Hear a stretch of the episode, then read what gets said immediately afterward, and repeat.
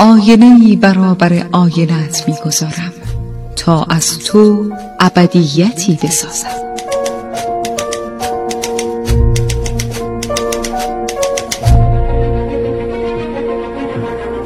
تالار آینه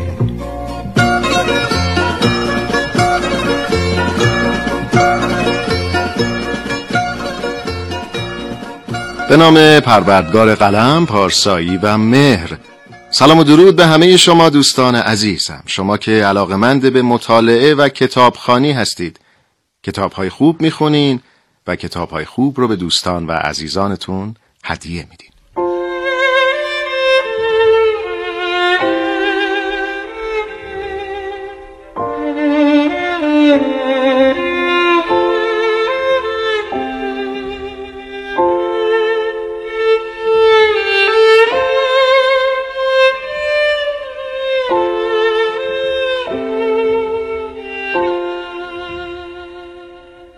دوستان عزیزم من شهاب شهرزاد هستم با افتخار و فروتنی با یک برنامه تالار آینه دیگه. تا باز هم با هم درباره یک کتاب خوب و خوندنی دیگه حرف بزنیم. این بار اثری که برای شما انتخاب کردم کجا ممکن است پیدایش کنم؟ اثری از هاروکی موراکامی.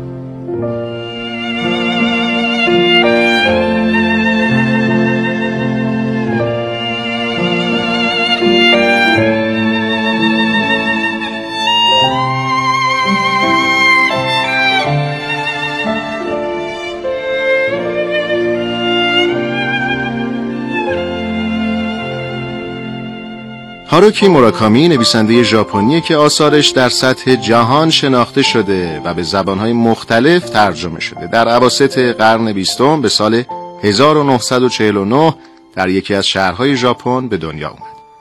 پدرش کشیش بود و همراه همسرش ادبیات ژاپنی تدریس می‌کردند. موراکامی از کودکی به شدت به ادبیات و موسیقی علاقمند بود. در سال 1968 به دانشگاه هنرهای نمایشی رفت و در سال 1971 ازدواج کرد. مراکامی مدتی یک قهوه فروشی در توکیو باز کرد و بعدتر به ورزش مشغول شد. او یک دونده ماراتون بود و در سال 1996 اولین مسابقه دوندگی خودش را انجام داد. مراکامی رابطش رو با دویدن در قالب یک کتاب و در خاطراتی که به سال 2008 نوشته بازگو کرده و منتشر کرده ایده و فکر نوشتن اولین رمانش به نام به آواز باد گوش بسپار وقتی به او الهام شد که در حال تماشای یک بازی بیسبال بود آثار مراکامی جوایزی متعدد از جمله جایزه جهانی فانتزی، جایزه بین المللی داستانی کوتاه فرانک اوکانر و جایزه فرانس کافکا رو دریافت کرده.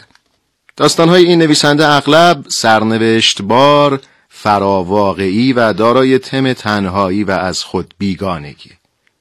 برخی از آثار مراکامی سرزمین عجایب و پایان جهان سرگذشت پرنده کوکی پس از تاریکی جنگل نروژی مجموعه داستان اسرارآمیز توکیو و کافکا در کرانه.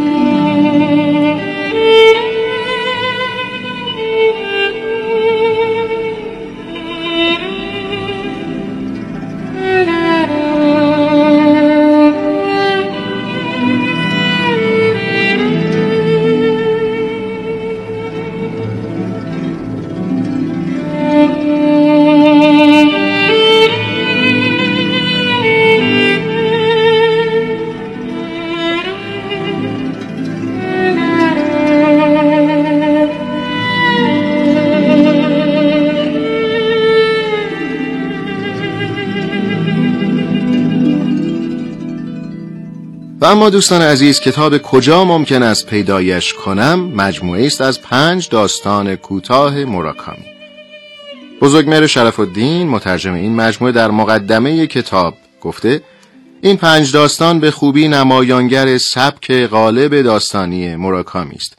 داستانهای فاجعه معدن در نیویورک و کجا می توانم پیدایش کنم از ترجمه فیلیپ گابریل گرفته شدند و داستان سگ کوچک آن زن در زمین از ترجمه انگلیسی کریستوفر الیسون به فارسی برگردانده شده.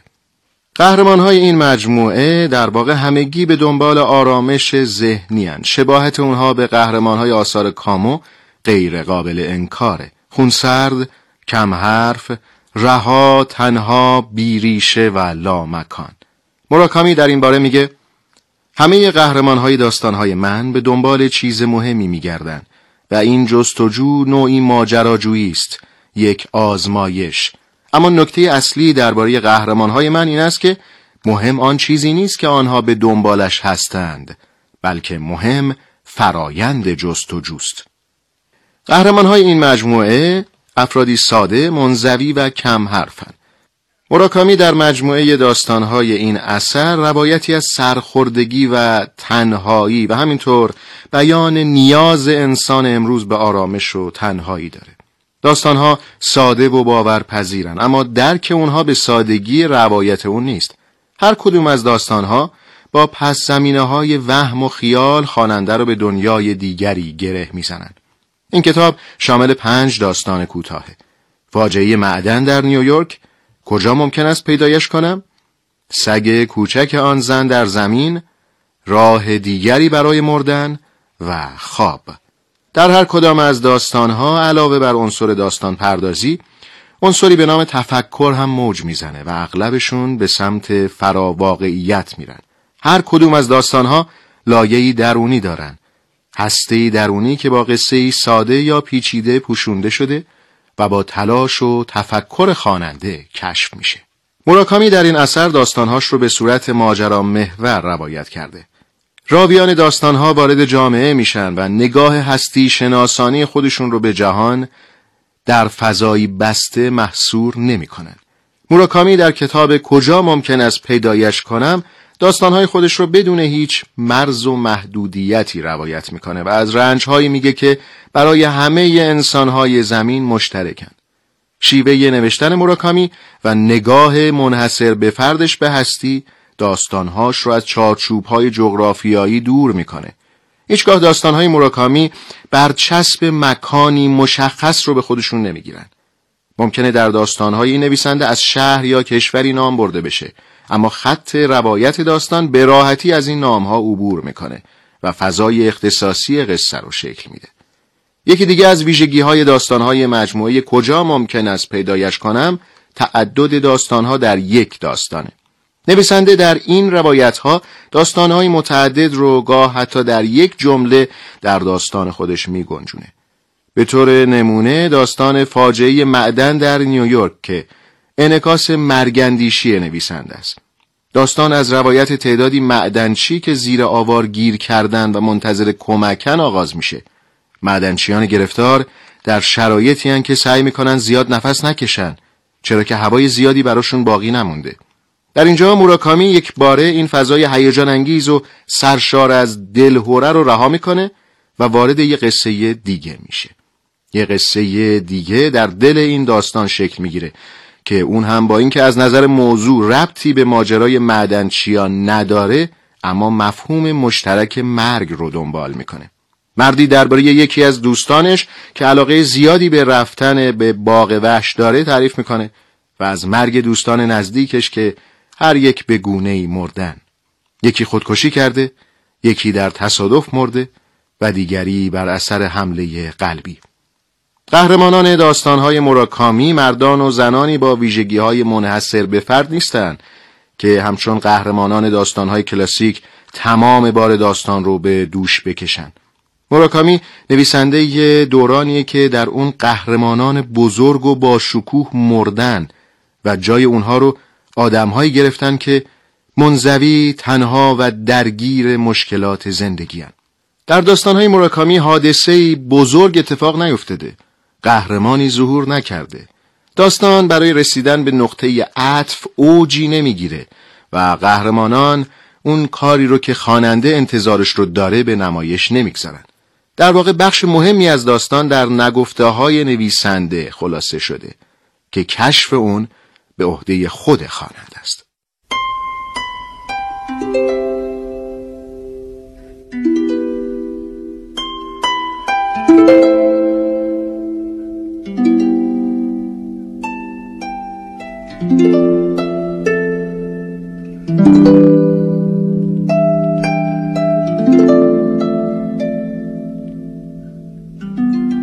داستان کجا ممکن است پیدایش کنم یکی از برجسته ترین داستانهای کتابه زن و مردی در طبقه 26 ساختمانی زندگی می کنند.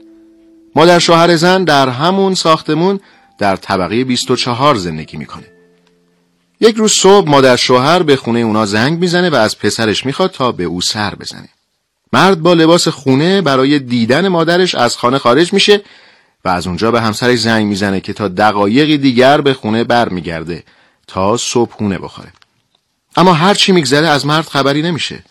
زن به پلیس خبر میده ولی پلیس هم نمی‌تونه ردی از او پیدا کنه. سرانجام زن برای یافتن شوهرش که در فاصله دو طبقه از یک ساختمان ناپدید شده کاراگاهی رو استخدام می‌کنه. کاراگاه مدتی طولانی رو صرف تحقیق و بررسی پرونده می‌کنه اما هیچ مدرکی پیدا نمی‌کنه و تنها در این مدت با همسایه های ساختمان مذکور هم صحبت میشه و هر کدوم به نوعی دیدگاهشون رو در مورد هستی و نوع زندگی بیان می‌کنن. بالاخره یک روز زن با کاراگاه تماس می‌گیره و میگه که پلیس شوهرش رو در ایستگاه راه آهن یه شهر دیگه پیدا کرده. شوهرش اتفاقاتی رو که بعد از خروج از خونه مادرش رخ داده به یاد نمیاره و نمی‌دونه چرا و چگونه از خانه خارج شده. زن از پیدا شدن همسرش اظهار خوشحالی می‌کنه و به کاراگاه میگه دیگه لازم نیست روی پرونده کار کنه. کاراگاه با خودش فکر می‌کنه جستجوی او جای دیگر ادامه خواهد داشت. جستجویی که می‌تونه اون رو به جایی ببره که چیزهایی رو که دنبالشونه پیدا کنه. داستان در ابتدا حالت پلیسی جنایی داره ولی در ادامه به یک اثر هستی شناختی تبدیل میشه. راوی اول شخصه و گونه داستان واقع گرایان است. مراکامی در داستان نشون میده که انسانها زمانی به خودشون فکر می‌کنن که در موقعیتی خاص قرار بگیرن و اگر اون موقعیت پیش نیاد شاید هرگز به خودشون توجهی نکنن و در بیخبری زندگی رو به پایان ببرن. در واقع روزمرگی ها انسان رو به ربات هایی تبدیل کرده که از خودشون دور شدن. تمام زندگیشون رو کار پر کرده. آرامش، امنیت و آزادی هیچ جایگاهی نزد اونها نداره. بنابراین از درون تهی بی ریشه و بی مکانند. مراکامی در این داستان نشون میده انسانها از همدیگه دورن در حالی که در یک ساختمون زندگی می‌کنن اما فاصله اونها با هم بسیار زیاده و تنها در حد سلام و عبور از هم از یکدیگر شناخت دارن نه بیشتر از این چرا که معتقدن شناخت پیدا کردن باعث ایجاد مشغله و درگیری ذهنیشون میشه مراکامی افول اخلاقیات رو در انسان مدرن به تصویر می‌کشه و نشون میده پیشرفت علم و صنعت و فناوری برای انسان مدرن تنها افسردگی و تنهایی به ارمغان آورده. جامعه مدرن افکار انسان رو هم مدرن کرده. مدرنیته آسیب جدی به روابط و احساسات بین انسانها وارد کرده. دنیای مدرنیته انسان رو از اصل خودش دور کرده و دیگه هویت، زندگی، روابط و خانواده تعریف گذشته رو ندارن. مراکامی معتقد به دلیل دقدقه های زندگی مدرن، ناامنی، ناعدالتی، سرعت حوادث و نبودن آزادی قوه تعقل انسان رو از او گرفته و برای همین انسانها دچار نوعی توهم شدند که حتی مسیر خونه خودشون رو پیدا نمی‌کنن. سر از جایی ناشناخته در میارن بدون اینکه بدونن چطور و چگونه از اونجا سر در آوردن. انسان هدفمند در جامعه مدرن وجود نداره زیرا به عقیده مراکامی انسان مدرن دچار سردرگمیه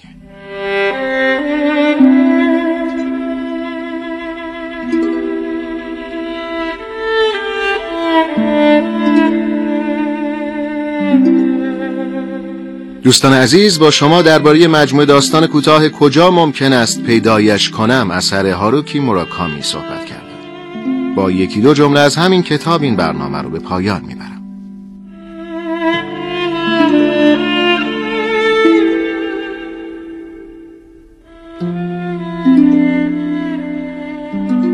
گاه معنادارترین چیزها از دل بی تکلفترین آغازها بیرون آمدند.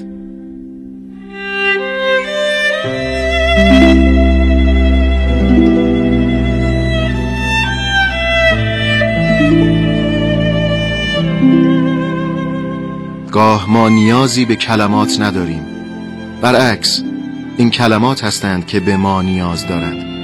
اگر ما نباشیم کلمات کارکردشان را به کلی از دست می دهند. آنها به سرنوشت کلماتی دچار می شوند که هیچ وقت به زبان نیامدند و کلماتی که به زبان نمی آیند دیگر کلمه نیستند دست مهربان خدای بزرگ یابدتون